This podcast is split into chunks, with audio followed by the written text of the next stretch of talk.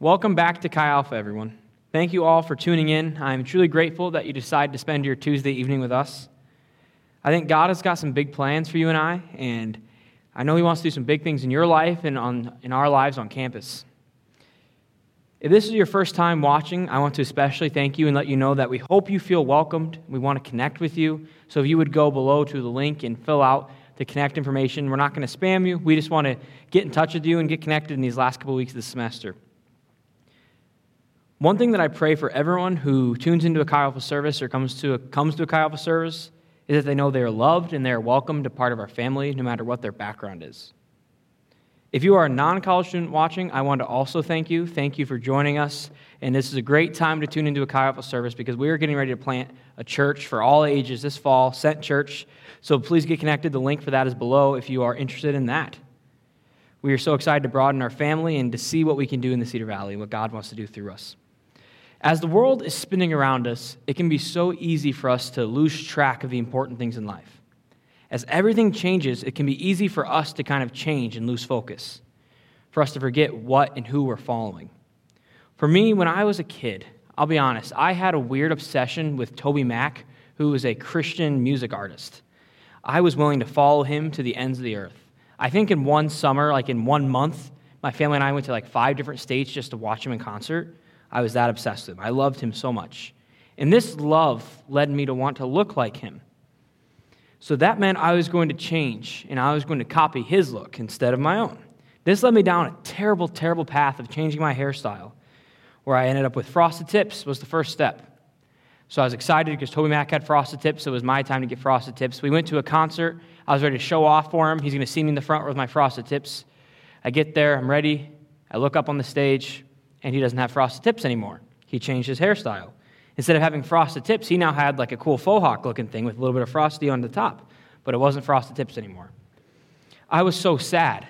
I was following my hero and I was going to match him, and I lost my opportunity because he changed his hair.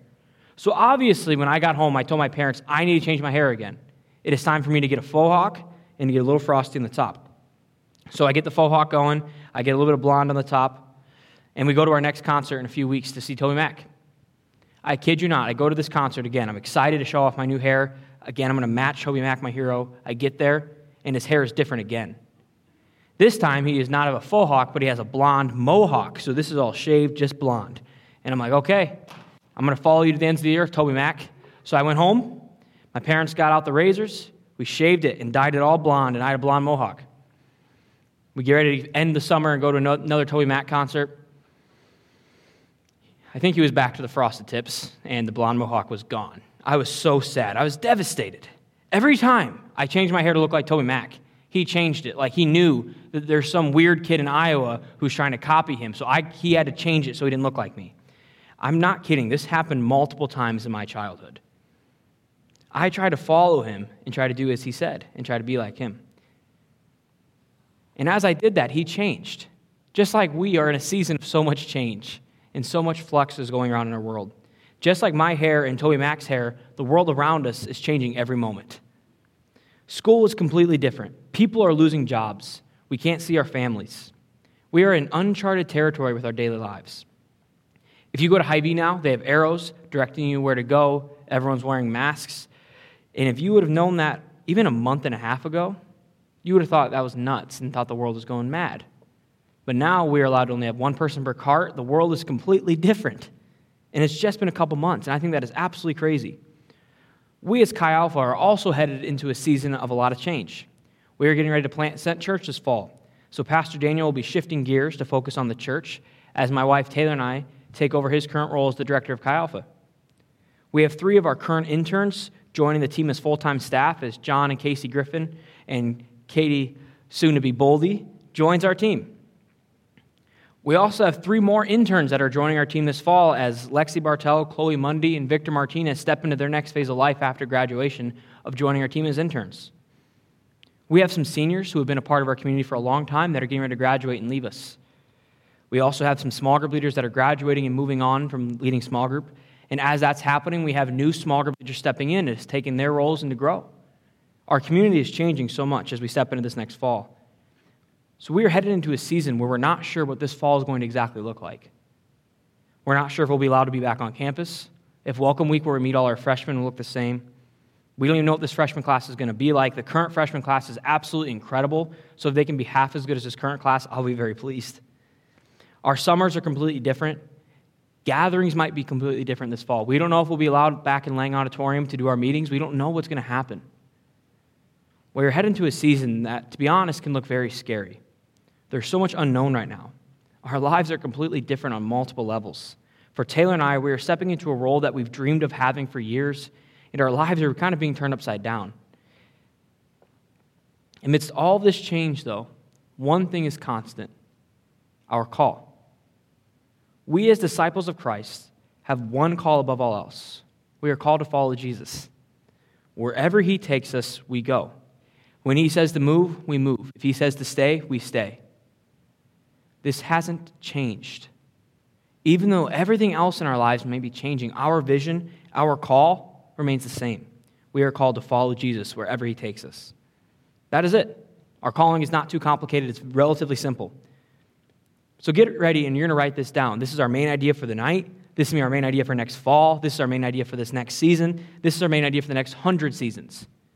We must follow Jesus above all else as he takes us into new lands. We must follow Jesus above all else as he takes us into new lands. I'm going to pray. Jesus, thank you so much for the opportunity. Thank you for all of the students and for the adults watching our video, God. I pray that you touch their hearts and that you speak through me, Jesus, and you just speak your words out of my mouth, Father. We love you so much. Amen. So, I just recently finished a book, and this book probably changed my life more than any book I've ever read.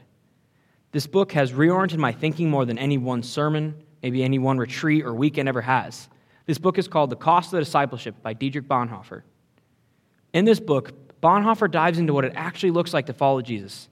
And he spends most of his time covering what is probably Jesus' most famous sermon, and that's the Sermon on the Mount. He talks about the Beatitudes and what it looks like when Jesus is your Lord. If you are looking for a book to read this summer, I cannot recommend it enough. It has absolutely changed my life. If you want to use this season to grow, this season of quarantine as we head into summer, if you want to grow not only closer to God, but just as a leader and as a person, please read some books this summer. Leaders are readers. Leaders are readers. If you want to be a leader in the kingdom of God, you have to read books and learn from people who are smarter than us. Reading books from people that have lived longer than us, who are farther along in their journey with Christ, is so important.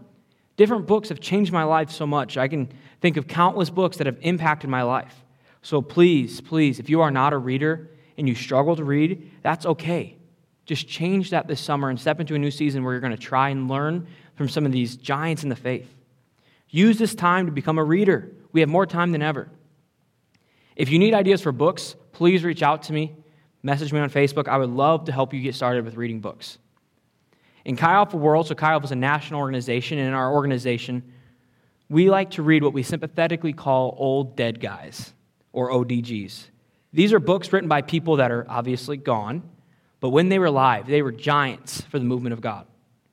They were so smart, they have so much wisdom, and we have the opportunity to learn from them even though they're gone. You're never going to hear a Dietrich Bonhoeffer sermon live but you can go ahead and read his book and get to know his thoughts. So, Dietrich Bonhoeffer, C.S. Lewis, A.W. Tozer, the list goes on and on of men and women who have walked with Jesus for a long time, and we have the opportunity to kind of get a peek inside their head by reading their books. So, please, if you're looking for something to do this summer, read some old dead guys or girls. In the book that I'm talking about, The Cost of Discipleship, he dives into Jesus' sermons, and before he does that, before he dives into the Sermon on the Mount, he has a chapter entitled The Call to Discipleship. This chapter was definitely the most influential for me as he shows us what it looks like for the early disciples, so Jesus' best friends, what it looked like for them to follow him. At the beginning of the chapter, the very first thing he has in his chapter is Matthew 9 9. And this is the verse where Jesus calls Matthew. Matthew is the author of the, the book of Matthew, which is in the Bible. He's also one of the disciples. And this verse is Jesus calling Matthew to follow him. So Matthew 9 9 says this As Jesus passed on from there, he saw a man called Matthew sitting at the tax booth. And he said to him, Follow me. And he rose and followed him. Something that is important to note about Matthew is that he was a tax collector. And this time, when Jesus was alive, tax collectors were, to be honest, the scum of the earth. So Matthew was a Jewish person, that was his nationality. However, Matthew worked for the Roman Empire, and the Roman Empire was in control of the Jewish people. he was working for the enemy. Not only was he working for the enemy, but he was taking money from his own people as a tax collector, taking money from the Jewish people to give to the enemy. So he was helping out the enemy and going against his people. So Matthew was very, very hated in this time. So as Matthew's going through this and as he's struggling with not being liked by his friends and family, he gets to watch Jesus teach and perform miracles in his hometown of Capernaum. He had seen what Jesus could do, and he decided that he wanted to know more. So there's a moment when Jesus looked at him and called him to follow him. And in that moment, Matthew rose and left his old life behind and followed him. Like Matthew, we have a call from Jesus. He is looking at us, He's looking at you right now and saying, My son, my daughter, come follow me. To truly follow Jesus, we have to be like Matthew. The first step of being like Matthew is this we must get up and follow him. So, whatever life we're in, whatever we're doing, to actually follow someone, we have to physically get up, get out of our chairs, and go follow him. Following Jesus is not a passive thing where we sit in the shadows and we watch him from a distance, where I'm kind of hiding behind the pulpit and saying, Okay, Jesus, I see you. No, we have to be visibly following him. We have to actually get up and take a step towards Jesus. We must take a step of obedience and follow him. Jesus is looking at us right now in our houses in the middle of our sin. He's looking at you in your tax collector booth and he's saying, Follow me. And we have two choices when Jesus calls us to follow him. There's only two, there's no gray area.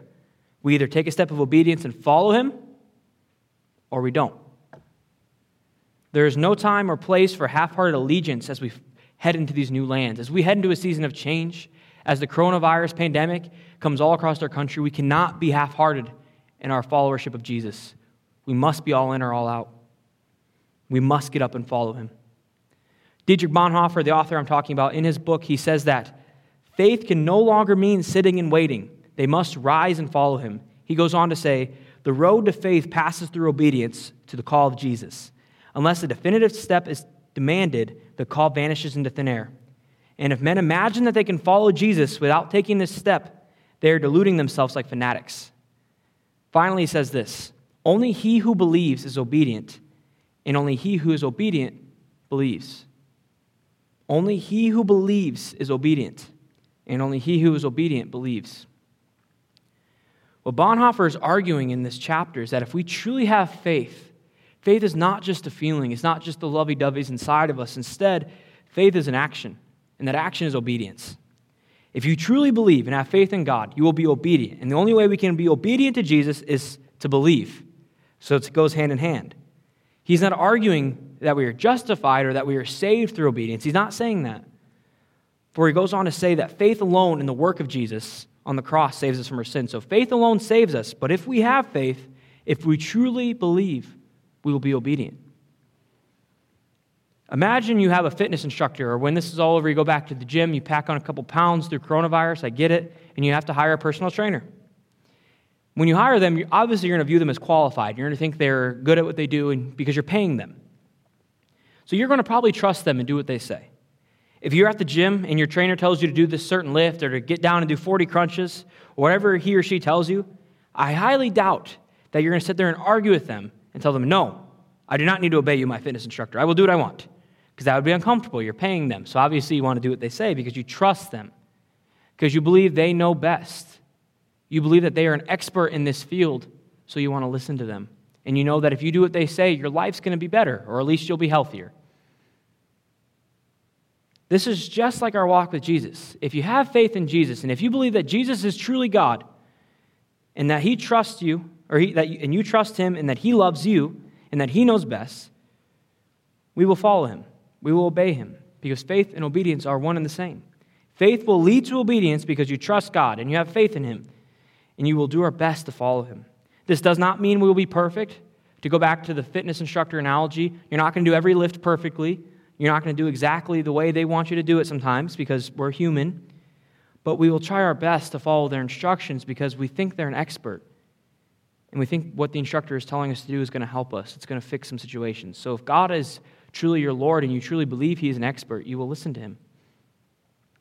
God is calling us to radical obedience. If we have faith in Him, we will do what He asks. What does this practically look like, though, in this season? I think there's a couple things. It looks like spending time with Him. We talk about this quite a bit in Alpha World, but it means getting up and reading your Bible. That's a way to practically get up and follow Him.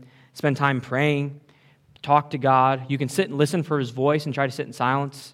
I struggle in that area because my brain likes to run and run and run, but just try and be silent before the Lord. You can fast and try to join Jesus in his suffering. There's many things we can do. Another practical step of obedience in this season is to find a mentor or someone to kind of pour into your life. You find someone who's followed Jesus a little bit longer than you, and then you follow them as they follow Jesus. That's what our small group leaders are for. So if you're not connected to a small group, I challenge you to get connected to a small group in these last couple weeks and to find a mentor, find a leader. That's what our team is for. That's what the team of Chi Alpha leaders and pastors we're here for, is to help you. We are called to find someone who's a little bit farther along than us in our walk with Jesus and follow them as they follow someone who's a little bit farther along, as they follow someone who's a little bit farther along, as we all look to Jesus. And that's really what we feel like our call is with Chi Alpha. We, our vision for the community is very simple that we love Jesus and we follow Jesus, and we try to make little Jesuses who are also following Jesus. So that's my job description. I'm going to try to follow Jesus to the best of ability I can and help other people follow Jesus. If you already have a relationship with Jesus, maybe He's calling you to obey Him in a specific way. Maybe Jesus has asked you to give something up because it be, could be between you and Him. For example, when I read this chapter from the cost of discipleship, I knew in my bones that I was playing way too many video games, and I got so convicted. And Jesus said, Derek, you better give those up. You better step that back. And I knew it in my gut, and I argued with Jesus. I'm like, who cares? I'm reading my Bible. I don't need to give this up. And then Jesus just sat there. And I was like, all right, you're right. So maybe God's asking you to do that. Maybe God is asking you to take a break from a relationship you have. Maybe you and a significant other aren't having healthy boundaries, and God is saying it's time to take a break from that. Maybe he's asking you to take a break from social media. You spend all your day on Facebook and Instagram, and then you're angry and bitter at other people on Instagram for being more attractive than you. I get it. I struggle with it. Maybe he's calling you out, calling you to reach out to a friend that you know doesn't know Jesus and you know is lonely in this season, and they need someone to talk to and they need someone to love on them, and God is asking you to be that person. I challenge you to pray and ask what God wants you to do. You may not like what you hear. You may have a turning in your stomach. I know I did. But obedience to Jesus is how we follow him. And I promise you that if you take the step of obedience, he's going to run to you. I know there are some of you who are watching and you don't have a relationship with Jesus at all. You don't follow him at all. All he's asking you to do is this to trust him and to give him your life. Get up and follow him. Be like Matthew. Matthew's life may have gotten more challenging when he started following Jesus, but now since he took this step, we are talking about him 2,000 years later. We're talking about this guy just because he got out of his tax collecting booth. Following Jesus is how we make a generational impact. If you want to change this world, the best way that we know how is by just following Jesus. We have to take a step and get out of our situation to actually follow him. We must leave behind our tax collector booth. So, the first step to following Jesus, above all else, is taking this step of obedience and deciding to follow him. As we take this step, though, another layer is added. If we want to follow Jesus above all else, we must leave everything else behind. Matthew didn't say, Okay, Jesus, I'm going to follow you, but I'm going to continue collecting taxes from the Jewish people. He didn't follow Jesus just on Tuesday nights or on Sunday mornings, but instead he gave his entire life to following Jesus. And that meant he had to leave everything else behind. Matthew was only one of the 12 disciples. Before Jesus called Matthew, he had already gathered some disciples. Earlier in the book of Matthew, in chapter 4 exactly, we see Jesus calling four of his other disciples. So Matthew 4, 18 through 22 says this While walking by the Sea of Galilee, he saw two brothers, Simon, who was called Peter, and Andrew, his brother, casting a net into the sea, for they were fishermen. And he said to them, Follow me, and I will make you fishers of men. Immediately they left their nets and followed him. And going on from there, he saw two other brothers, James, the son of Zebedee, and John, his brother, in the boat with Zebedee, their father, mending their nets. And he called them. Immediately, they left their boat and their father, and they followed him. As Jesus called them, he called them to abandon all else to follow him. He didn't say, Peter, Andrew, grab your nets and come follow me. He didn't tell James and John, all right, grab your boat, drag it over here, drag your dad in the boat, bring him over, and let's all follow me. No, he said, drop your nets and come and follow me. They left their nets, they left their boat, they left their father, they left it all behind to be wholeheartedly in pursuit of Jesus. Bonhoeffer talks about Peter following Jesus and how Peter had to play a part. He says this Although Peter cannot achieve his own conversion, he can leave his nets. Although Peter cannot achieve his own conversion, he can leave his nets. We are like Peter. We cannot save ourselves. We are not good enough. Jesus has to save us, and he already did his part. However, our part is we must choose to leave our nets, to leave all else and to follow him. Bonhoeffer also says this the only right and proper way is quite literally to go with Jesus. The call to follow implies that there is only one way of believing in Jesus Christ, and that is by leaving all and going with the incarnate Son of God. So many times I try to follow Jesus in my own wants. Like, Jesus, I'll do what you want. I'll follow you as long as it doesn't mess up my plans, my dreams, my desires. However, following Jesus is a radical decision.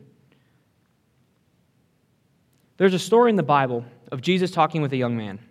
This young ruler comes up to Jesus and he basically asks him, asks him How can I follow you? What does it look like to follow you? How do I inherit eternal life? This conversation is found in Matthew 19, verses 16 through 22. And behold, a man came up to him saying, Teacher, what good deed must I do to have eternal life? And he said to him, Why do you ask me what is good? There's only one who is good. If you would enter life, keep the commandments. He said to him, Which ones? And Jesus said, You shall not murder, you shall not commit adultery, you shall not steal, you shall not bear false witness, honor your father and mother, and you shall love your neighbor as yourself. The young man said to him, All these I have kept. What do I still lack? Jesus said to him, If you would be perfect, go, sell what you possess, and give to the poor, and you will have treasure in heaven. And come, follow me. When the young man heard this, he went away sorrowful, for he had had great possessions. This young man had done all the right things. He had kept the commandments. He didn't go out and party on the weekends. He went to church on Sundays. He didn't sleep with his girlfriend or boyfriend. He read his Bible in the mornings. From the outside, he was the perfect Christian. However, there was one thing he was not willing to give up. He didn't want to give up his wealth. He had something that he was holding back from Jesus. The problem was not his money. The problem was that his money was more important than following Jesus. When Jesus asks him to give up his wealth and to follow him, he goes away sorrowful and he does not follow Jesus. The story is not told to tell us we need to sell everything and that it's bad to have things. It's not what he's saying at all. But what the story tells us is that we can't be anything in our life. There cannot be anything that we are unwilling to give up for Jesus. Jesus has to be our top value. If Jesus says to do something, we must be willing to do it no matter what. What Jesus says goes, even if we don't like it. Think about your life. Is there anything that you're holding back from God? If Jesus asked you to give up your major and to go overseas and to be a missionary, would you do it? When Jesus asks you to give up your free time to make disciples of freshmen and other students, do you do it? If Jesus called you to a life of singleness, to just focus on Him, would you be able to do it? If Jesus asked you to not live off campus and instead to move back into the dorm so you can create more opportunities to meet freshmen and talk to new students, would you be willing to do it? I'm not saying that any of these things are bad. It's good to have a major. It's good to have a job that you love and that pays well. It's good to have a relationship. However, the issue arises when these good things in our lives become God things. When we make our schoolwork, our musical ability, our significant other, our free time, our friends, our family, or anything else besides God the most important thing in our life. And when we do that, we are practicing idolatry by placing those things where only God belongs. Jesus must reign supreme in our lives. If there's anything in our life that Jesus has, that if He asked you to do it, you couldn't do it, then we need to reevaluate. And it's okay, I've been there so many times in my life. Jesus said, Derek, you're making that more important than me, and I've had to change to continual battle. We're not going to be perfect, but we have to be willing to try and obey Jesus. Because if we want to obey, make an impact, we have to follow Him. If we want to change the world, He has to be the only God in your life. So this obviously seems like a high call. It's kind of a dreary thing. Abandon it all, burn the ships, and come follow me. However, we, when we do this, when Jesus is the Lord of our lives, when we follow him, he does something so beautiful. When we follow Jesus, we receive new life. We receive new life. For Matthew the tax collector, I would venture to guess that before Jesus, his life was not very enjoyable. All of the, his people hated him. He probably did not have many friends. He didn't have meaning. His life probably wasn't very great. Obviously, his life had to be one that had less meaning than following Jesus because he gave up that, le- that life to follow Jesus. So, obviously, following Jesus had to be better because he does it. He dies for Jesus. So, obviously, following Jesus was better than his old life. For Peter, his story did not end with drop your nets and follow me. No, Jesus did command him to drop his nets and follow him, but when he did that, he also gave him a new purpose. He said, Drop your nets and follow me because I'm going to make you a fisher of men. He gave him a new call and a new purpose that was so much better, so much more impactful than what his previous life had been. Jesus isn't just asking you to die to self and abandon all to follow him because he wants to ruin your fun. No, Jesus knows the end. He knows where a life guided by our own desire will lead us. It is nowhere good. Jesus knows that if we leave all to follow him, we will find new life. We will find new land. Matthew 6:33 says this to seek first the kingdom of God and all else will be added to you. We have to seek first the kingdom of God and then everything else will be added to you. If we seek first the kingdom of self, we will lie in destruction. But as we seek God, He is going to add blessing on blessing, and we are going to find a life that is worth living. The only reason that we are talking about Matthew and Peter, the only reason that Matthew writes one of the books of the Bible, the reason that Peter is the first leader of the church, is because they left their old life to follow King Jesus. If they would have kept part of their old life and tried to mix their old pre Jesus life with this new life of following Jesus, it wouldn't have mixed well. Bonhoeffer says this that the call to follow at once produces a new situation.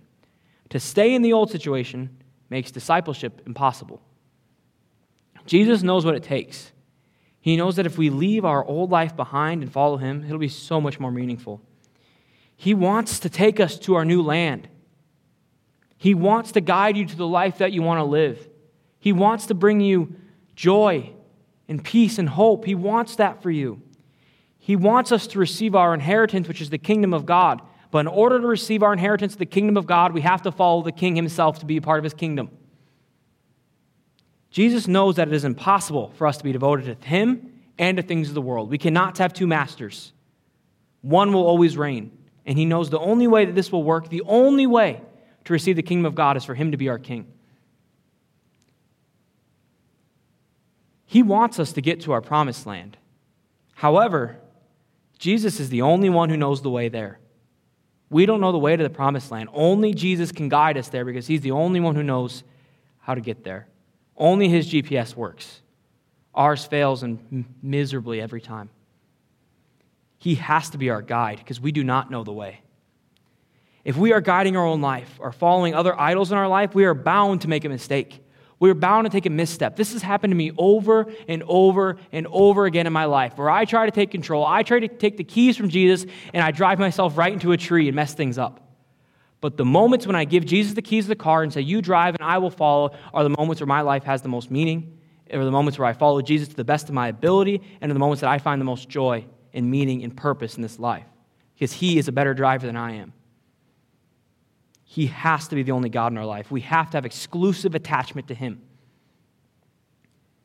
If we let Jesus be our sole guide, our sole Lord, He promises a beautiful inheritance. Jesus wants to take us from darkness to light. If you are struggling in this season, I want to challenge you to let Jesus be your guide. See what happens. He knows what is best because He loves you so much. He loves you way more than you could ever love you. The Bible says in 2 Corinthians 5:17 this, "Therefore if anyone is in Christ, he is a new creation. The old has passed away, behold the new has come. The old has passed away, behold the new has come. If we will be in Christ and let him rule our life, we will become a new creation. And in this creation, there is freedom. The shackles that are over your life will be broken. There is hope. In a season of hopelessness, he brings us hope. In a season of joylessness, He will bring us joy. And in this life, there is meaning. I am convinced that God wants to do some incredible things in Chi Alpha in this next season. I believe that God wants to use us, to use our community, to bring hope in this season of hopelessness. I believe He wants us to start or help Him start a revival in the Cedar Valley, where we see thousands of students at the University of Northern Iowa, where we see thousands of people in the Cedar Valley come and bow their knees to their King Jesus. God has a high calling on our lives. He is calling big things of us. He wants to use us to do big things. However, a high call comes with a high responsibility. We have to be willing to step up to the plate. He knows that if we try to bring revival or try to bring change in our community on our own, that we will fail. If our sole devotion is not Him, we will guide us down a bad path. We are not good enough to lead this movement. Taylor and I are not good enough to lead Chi Alpha. Only Jesus is.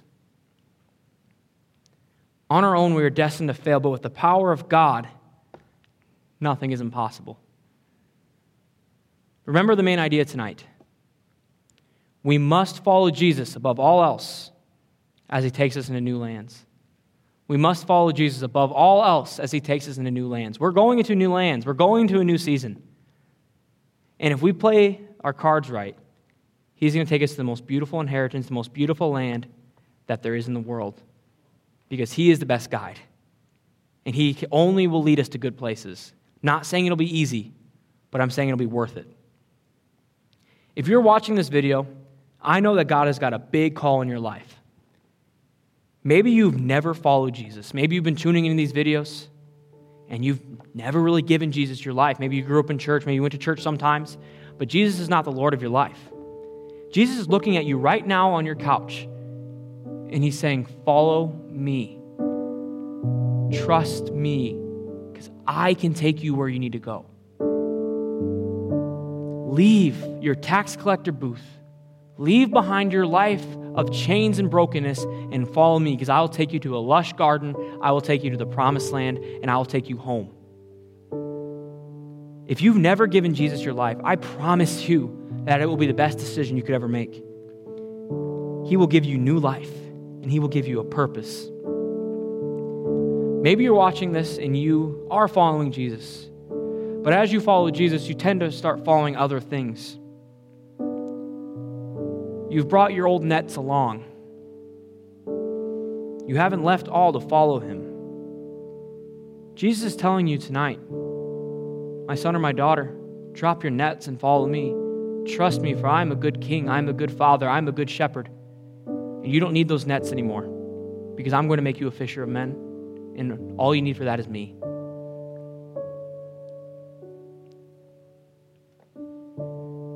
Trust that Jesus alone is enough to satisfy. Nothing of this world will satisfy you. Those old nets will not satisfy you. They will not be good enough to catch the fish that God wants to use you to catch. Trust Him, please. You don't need anything besides Him. He is enough. If you trust Him and you abandon all to follow Him, He will use you to move mountains. He will guide you to the promised land. He will help you reach your fullest potential if you will just simply cast all your idols aside and follow Him and Him alone. In this next season, God is looking at us. He's looking at you, Chi Alpha, and He's saying, Come, follow me. I've got a place I want to take you. Now it is up to us to decide. We as Chi Alpha have to decide are we going to leave all to follow Him? Are we going to step into the calling that Jesus put on our lives? Are we going to drop our nets and say, My King, where you go, I go. Where you stay, I stay, because I will follow you to the ends of the earth? Will we rise to this occasion? Will we count the cost? Will we do whatever it takes to see heaven come to the Cedar Valley? This is the vision for the next season of Chi Alpha we are going to recklessly follow Jesus wherever he leads us. He is in control, he is driving the ship. We're just along for the ride. We are going to follow him no matter what he asks of us. Amidst all of the uncertainty in our lives, amidst everything that is changing, amidst all the chaos, we are going to keep our eyes fixated right on him and follow him right to the promised land. We're going to walk step in step with Jesus. And if we follow him, if we follow Jesus, he's going to take us to our true home, and that is the promised land. That is where he wants us. He's going to use Chi Alpha, he's going to use Sent Church, he's going to use you to accomplish his mission and change the world. If you're watching this video tonight, I want to give you two ways to respond. If when I talked about someone never following Jesus, if you've been sitting in your tax collector booth and Jesus is looking at you and saying, follow you, and you haven't gotten up and taken that first step of obedience, I want you to get, I want to give you an opportunity to get out of your tax collecting booth and follow Jesus.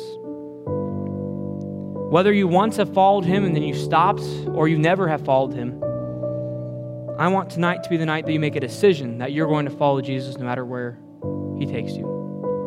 So if that is you, I would love for you please to fill out the link below, the prayer link. I know it's weird to go and fill out a link, but we just want to pray with you. We just want to be there along this journey with you and help you follow Jesus. I'm going to pray over you right now. Jesus, thank you so much for people who are sitting in their booths and they're going to get up and follow you tonight, God, because you are the only king that is worthy of following Jesus. I just pray for anyone who's on the edge, of whether or not they should fill out this link, or whether or not they should reach out to a friend. And I pray that you'll push them to do it, God, not just so they can do something, but God, so they can connect with you and connect with other people who are following you, Jesus. I thank you for the brothers and sisters that you've added to our kingdom. Thank you for what you've done tonight. We love you so much. Amen. Amen. There's a second group of people that are watching this video. And if you're willing to commit to a life guided by Jesus, now you're going to follow him wherever you go, and we're going to drop the nets I want you to pray out to God right now. In your couch, even if you're with people, I know it's uncomfortable, but I want you to start praying right now to Jesus and pray, Jesus, I'm going to follow you. Wherever you take me, I'm going to follow you. So pray right now to God. And as you pray, I'm going to pray with you. Jesus, thank you so much for who you are. Thank you for being a king worth following. Jesus, we are going to follow you wherever you take us. Chi Alpha is going to follow you to wherever you go, Jesus.